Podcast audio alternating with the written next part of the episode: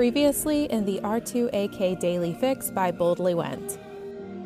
In this episode, which is the first of two parts, we'll have a discussion about what it is that makes those stories so powerful and immediately inspiring. The secret sauce of the race is that it has to be just hard enough and a little bit annoying. Yeah, also our um, boat's not the most waterproof, we are finding out.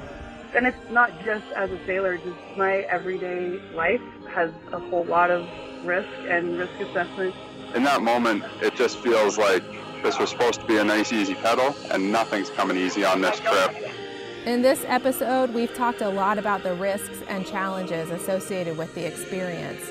The race organizers are actively and intentionally making it as difficult as possible, and they do this to create an experience that's life changing for anyone brave enough to participate. Is it working? Is all of this struggle really achieving its intended goal? In the next episode, we'll hear from two teams who show that it is Holopuni and Funky Dory.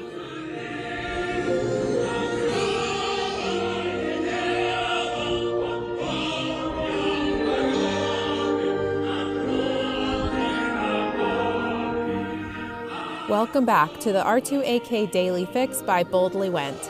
I'm Angel Mathis, the host and producer of the Boldly Went podcast, and I'm excited to be partnering with the Race to Alaska to bring you this 14 part podcast series. This is episode 13 of 14 that chronicles the quest to win $10,000 in a non motorized, unsupported boat race through the iconic Inside Passage.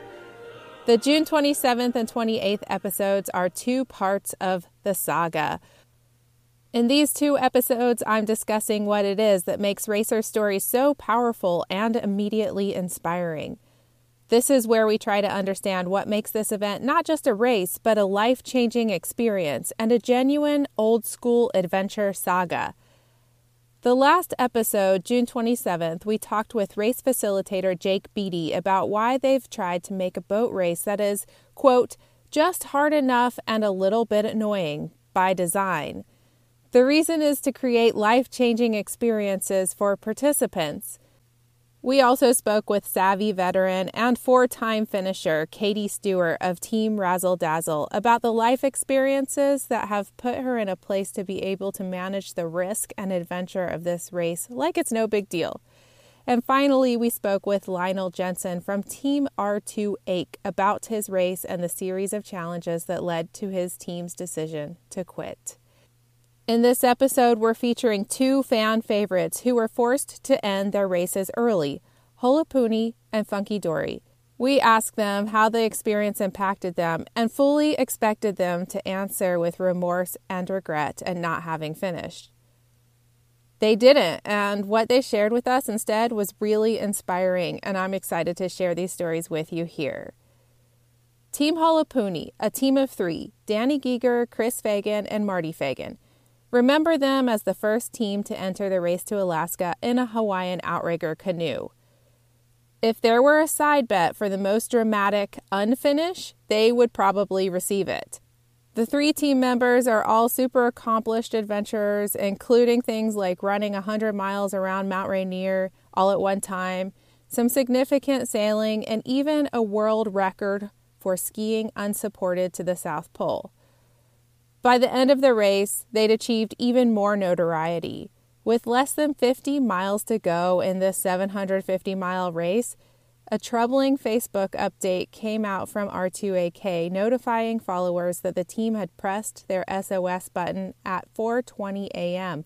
and had been picked up by the Canadian Coast Guard at Dixon Entrance.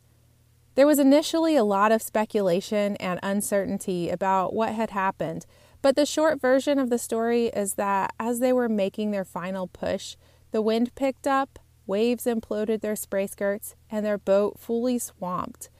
They were 15 miles away from any land and found themselves getting doused by waves over and over again in seven foot seas.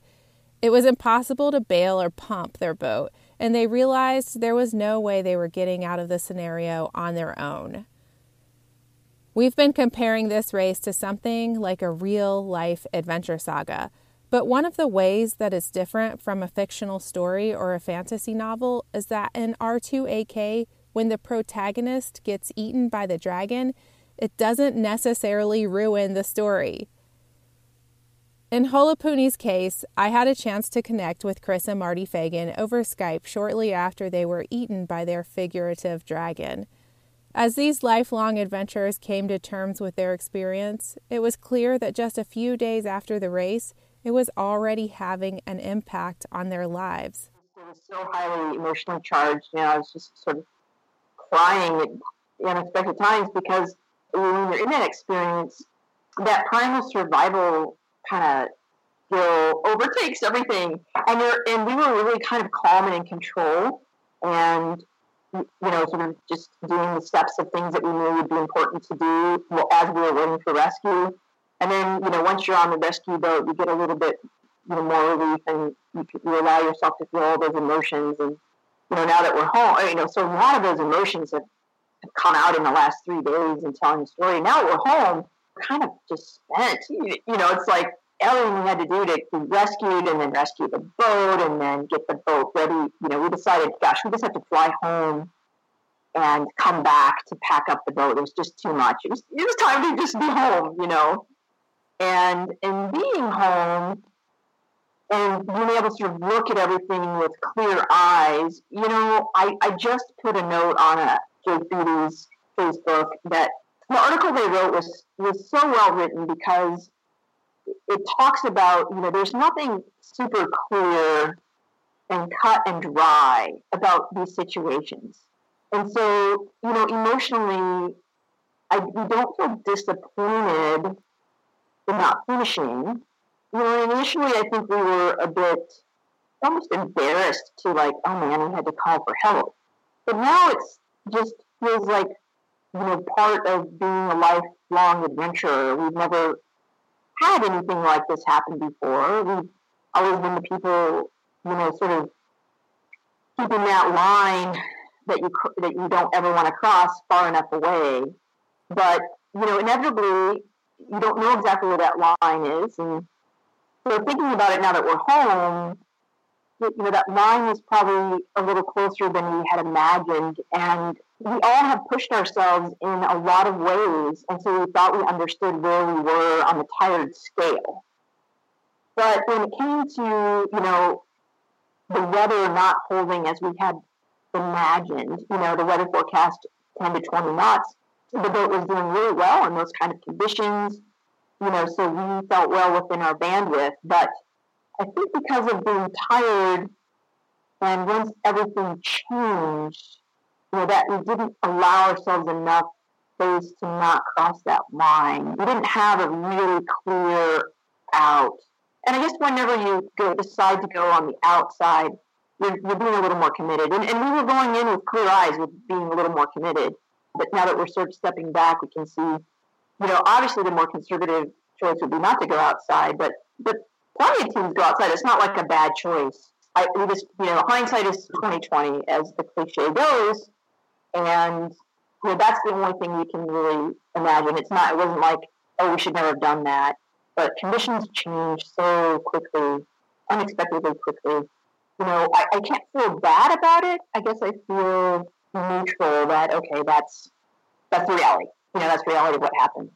I mean, Chris has summed that up nicely. I think for me personally, I think the past 24 hours since I've been home, I find myself critiquing myself a lot, critiquing our decision points, running those things over and over in my head. The first thing I did this morning after I slept for 12 hours was get up and watch our racetrack and watch decision points that we made along the way and then watch that decision point so that I could understand it a little better, uh, run it and run it through my mind a little bit and understand all the factors that sort of led us to making that decision at that point to make that turn to the outside because we, we were actually we actually were sitting there at this point where we could have turned inside and we could have turned to the outside. We were sitting in flat water, in calm waters, and had this opportunity to do that. And I reflect back to that and try to understand that that decision to make that turn to the outside, even though we knew we were all quite fatigued and tired. I think it was several things. I think it was we made that turn to the outside based on a weather prediction. We made that turn to the outside based on smelling the barn and knowing if we caught that wind, we would sail quite quickly up to Ketchikan based on the angle of the wind. And, you know, I look back at some of the other turns we made and times we went sort of more outside or made the big crossings. And it wasn't a whole lot different than those choices, except I think we were extremely tired. In real life, unlike in fantasy, failure is very often a part of the process in adventure. And it was moving to hear Marty and Chris talk about the emotions they felt at the moment of pressing the SOS and to talk about what was happening around them. I, I think all three of us knew the impact of what we were doing when we did it. Uh, when we pressed the SOS button, Oh, yeah. when we made the call, there was no, I, I don't know. It was serious, and Yeah, we knew we- it was we knew- we serious. knew what and, we were and there doing. was there was no like lightheartedness whatsoever about what was happening. Yeah, but but what was interesting to us later on as we discussed it is there was no discussion between the three of us of what we were going to do. It was nearly immediate. I can't remember which one of us said, "Let me have the spot." We need to hit the Make SOS. radio call. Yes, And nobody said, "Wait, let's chat about this," because we absolutely realized the impact of the situation that we were we were in at that moment. But I did have immediate, you know, probably embarrassment over doing it. Even in that situation at that time, I felt embarrassed that I was doing it, that I was making that call. From a racer perspective, the moment of pressing an SOS must have been terrifying. And from a race organizer's perspective, these are moments of truth. You can talk all you want about adventure and creating meaningful experiences through struggle, but when it's life and death, shit gets real. Here's Jake Beattie describing his experience of the SOS call. I think it's important to know that despite sort of the the dirtbag persona and well, more than persona of the race to Alaska, I think the authentic ethos of sort of a dirtbag race that comes from you know all of us who are humble adventurers. There's a pretty sophisticated system that we've developed in consultation with some of the best incident commanders and risk management folks that we know, including high ranking folks in the life saving, the actual life saving services who have helped us create a framework in which we, we operate under.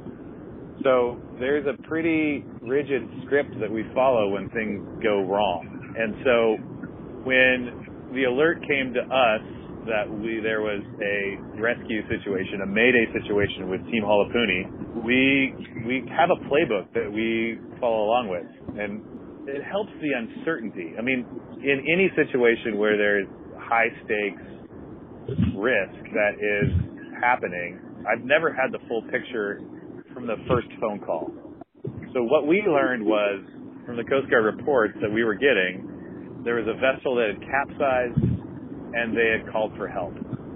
We knew what the vessel was. We could see their tracker plot and we could see that their tracker was moving at what looked like a drifting, a drifting pace. So it would, you know, I remember a 0.8 knots and something like 15 knots of wind. So we didn't know at the moment if they were upside down in the water, if they were totally in the water, if the tracker was connected to their boat. The tracker could be on a dry bag that was drifting free. So the first hours of us trying to wrap our heads around it was really one of high stakes, concern, and unknowing. We knew enough to know that we didn't know what was going on. And that's, it's unsettling and a little bit par for the course.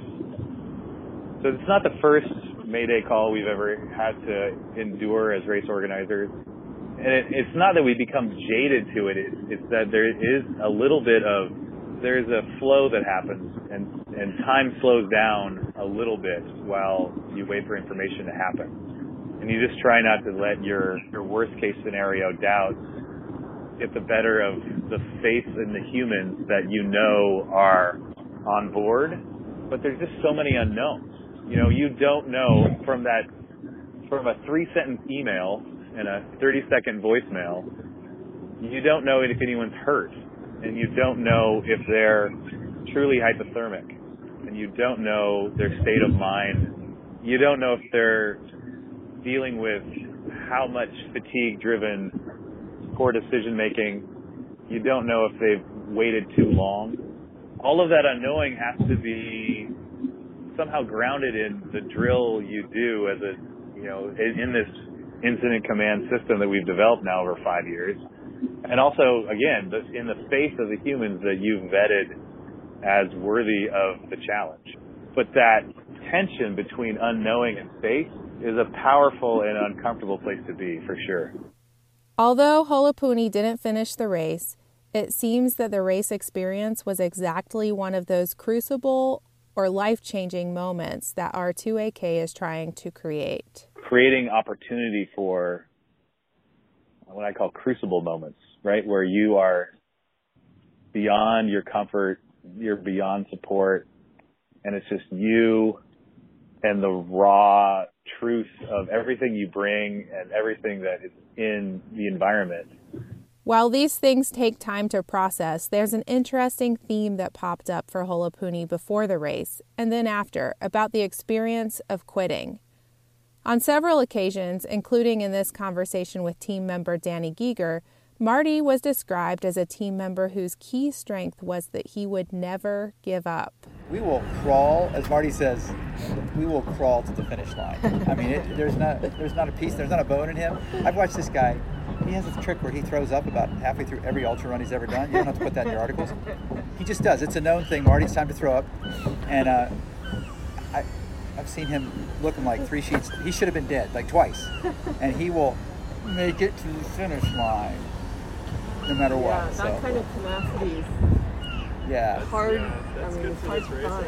And we're good because he'll he would buy a new one. He'd just buy it, ship it over. I don't have that kind of money or that inclination. And I'd be like, no, let's make it. Yeah. So between us, we usually get things done, but we half of it's something new and half of it's You're both piecing equally motivated. That's Yeah. what's important. He's like, I've been fixing things. I'm like, I only like Are you writing things. down Marty throws up every No, I, yeah, exactly. I'm saying Marty will crawl to the finish line. Yeah, he will. Marty will crawl to the finish line. Mm-hmm. Quitting is not an option for him ever, which is handy. Right? As the race shook out, as a situation where Marty, along with the rest of the team, did decide to call it quits, here's a conversation between him and race boss Dan Evans on the dock in Ketchikan immediately after retrieving their boat.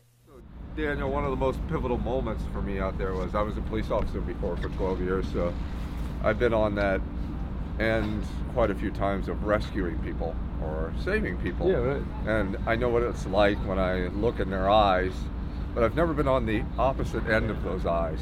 And the uh, when the Coast Guard fisheries lady pulled me on board, she was she was very tough actually. She just grabbed me and awesome. boop, yanked me, and you know, and, Yeah, and I was yeah. on the opposite end of staring in those eyes, and it was I didn't realize how powerful that other side was, you know, and it was just a super powerful moment for me. Yeah.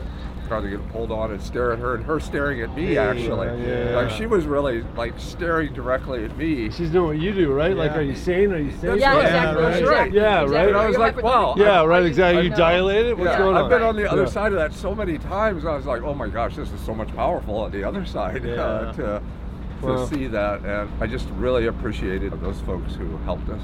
Yeah. I think overall, I was really proud that we took this, you know, beautiful Hawaiian outrigger sailing canoe and we sailed it all the way from Seattle to within just A spitting distance. 50 right? miles of of Ketchikan, and 20 years ago, or maybe even less, in my younger days, I would have been so disappointed not getting to this finish line. Uh-huh. And I think maybe there's some maturity and such that has set in where I am completely happy and satisfied with our adventure that Yeah. we had. Oh, And- completely. and Yeah, I would- I would hope so. and all the For sure, racers, yeah. all the Plenty. racers that we've met and along the way out here Yeah. have It's a been, have been community. incredible. And this is, uh, sorry, It's okay, hon. Yeah. You're human. For Holopuni, this experience seems like it was a genuine adventure. And even though they didn't finish, the race had its intended impact of changing their lives and the way they think about themselves and adventure.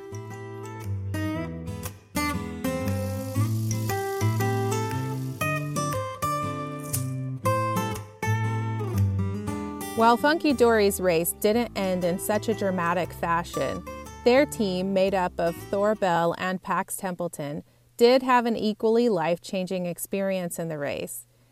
If you've listened to any of the other episodes of this podcast, then you know these guys. They were attempting the race in a reclaimed 16 foot Swampscott dory, which is like a wooden rowboat but with a small sail. It's completely open. We spoke to them the day after they decided to drop when they were in Bella Bella.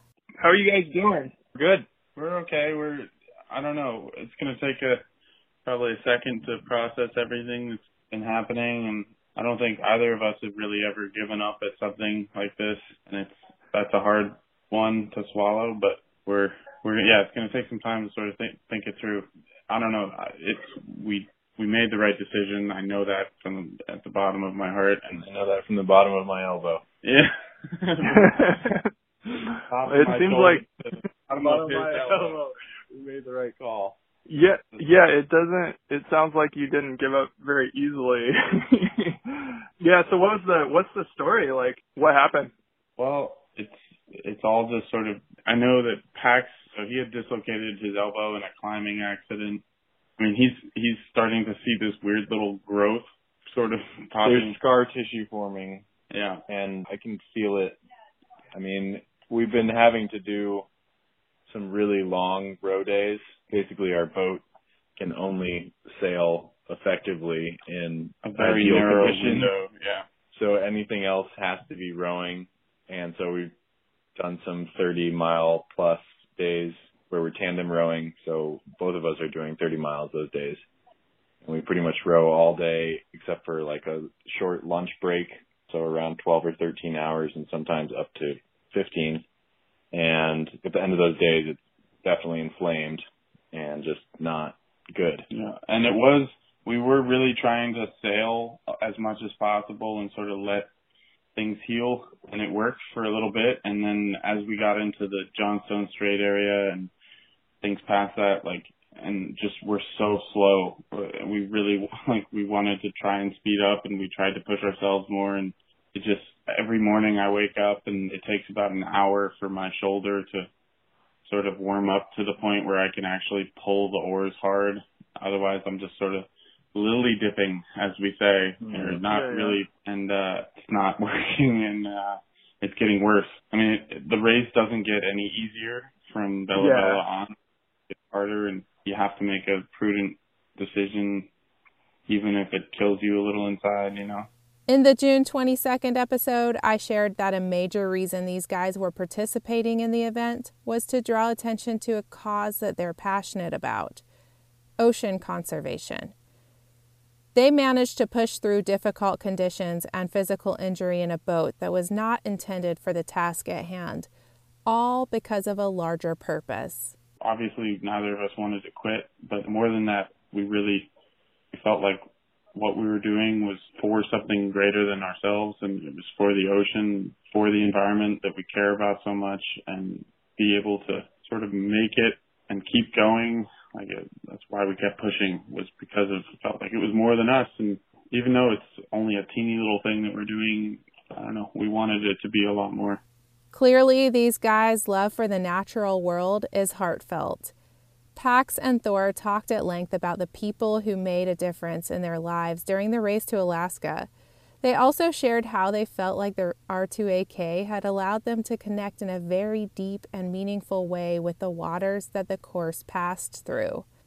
Over the course of this podcast series, we've been talking about how the challenge of the race impresses participants. Talking with these two, who suffered as much as anyone, they focused on the personal impact of the race's beauty. That's my favorite part is again with the small boat, you're right next to the rocks and the intertidal life. Every bit of life as you go north just increases in like vibrance of it. There's just these cracks that are filled with sea stars, and there's islands that are just incredible amounts of bald eagles. Yeah. And I don't know, it just keeps getting more and more full of life the farther north you go, which is kind of the hard part for me stopping right now. Yeah, the hardest Because part. I just know that it's just going to continue getting more into what I really want to experience. we're dipping out here before some of the most and like it just gets more beautiful and Yeah. but honestly so this whole this is sort of i guess a segue into this whole experience has done nothing but light an even bigger fire under both of us and like not only do we have this feeling that we need to see more we need to go further we need to spend more time but we need to be more connected. We need there's like we talked earlier about the people here too and the connection with the people in the land and it's not just indigenous people, it's all the people that live here. I think we the conversations we've had as we've moved up the coast slowly have made the trip in many ways and we've heard from almost everyone that things are changing here and they're not just changing like in a lifetime, they've changed they've changed in the last five years, they've changed in the last ten years and it doesn't matter the background of these people, whether they're commercial fishermen or people that you would otherwise sort of think of as not conservationists or anything like that, but they're all recognizing and the, the big one has been climate change. We've heard it in drought. Drought, yeah, there's and fires and it's like the region is changing so rapidly and a lot of stories here. there's, And yeah, we have so much more that honestly we want to go back. We're going to, this is basically, we're going to go back with more time, a mildly bigger boat, and there's something here that we want to engage more than what we've been able to even in this trip. There's just so much to learn from here and so many voices that are it's just so isolated from the rest of the world that it seems like they don't maybe necessarily make it out except for these conversations that you have.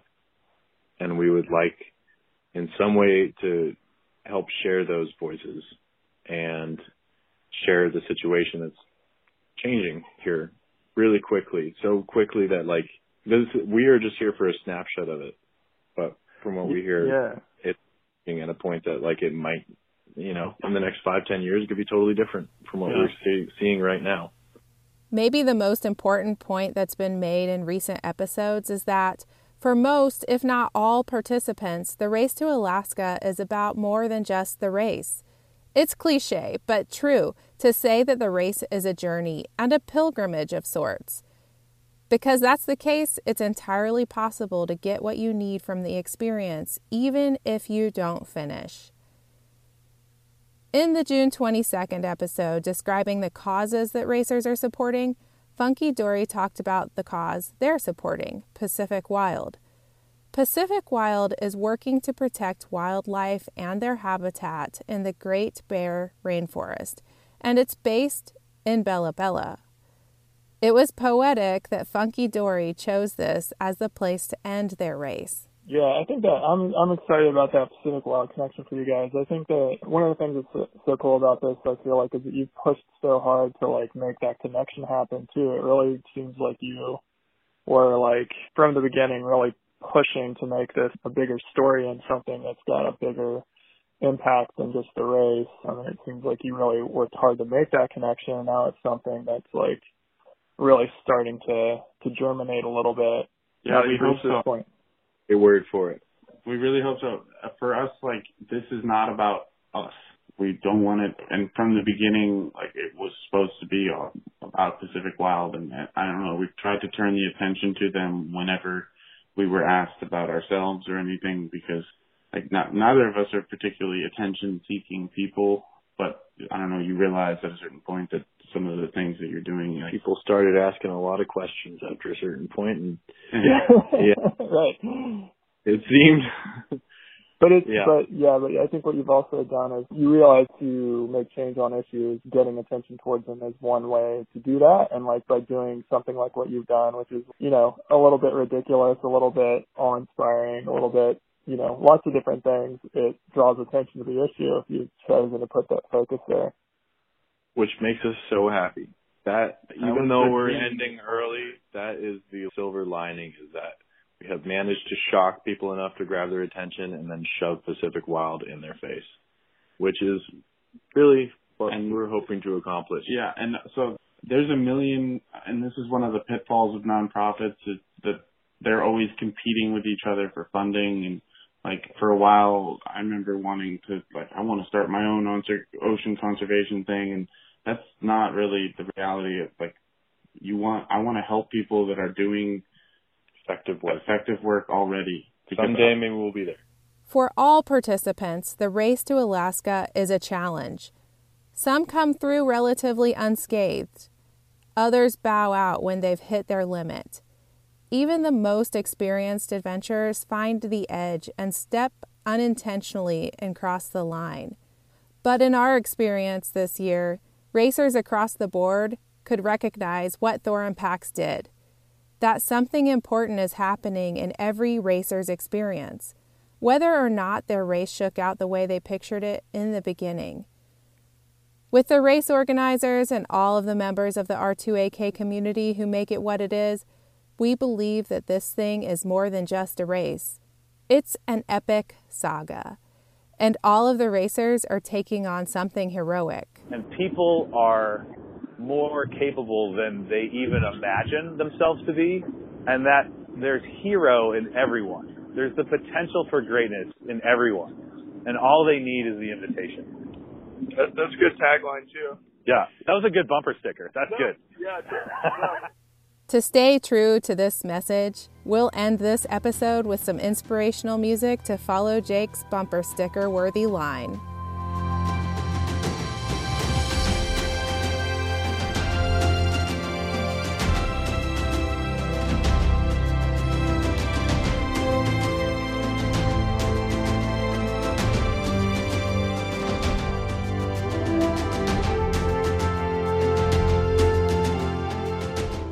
All you listening in real time, you know that the final finisher is in from the 2019 race to Alaska.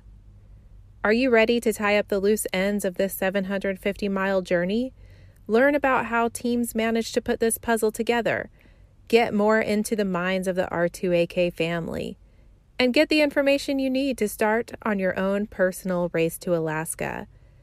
Join us next time for the final episode in this 14 part series. That's it for today's R2AK Daily Fix by Boldly Went. Huge thanks to Race to Alaska for bringing this crazy adventure into the world and all the crazy adventurers who have been a part of it and who have been fodder for this podcast. Other thanks for this podcast are attributed to Uncruise, Northwest Maritime Center, Teams Holopuni, and Funky Dory, Jake Beattie. Michaela Elias, audio editor and production assistant. Tim Mathis, lead writer. Episode production by Boldly Went. Also, to Canadian Coast Guard, bilge pumps, bail pails, new friends, ocean conservation bumper stickers, and life changing experiences. If you're still listening, thanks. Relive the 2019 Race to Alaska by checking out the daily updates at r2ak.com. If you like this series, you'll probably like the weekly Boldly Went podcast too. Get more information at boldlywentadventures.com. Follow us both on Instagram and Facebook at Race to Alaska and at Boldly Went Adventures. I'm Angel Mathis, proudly bringing you this podcast in collaboration with the Race to Alaska. Ignite your adventure.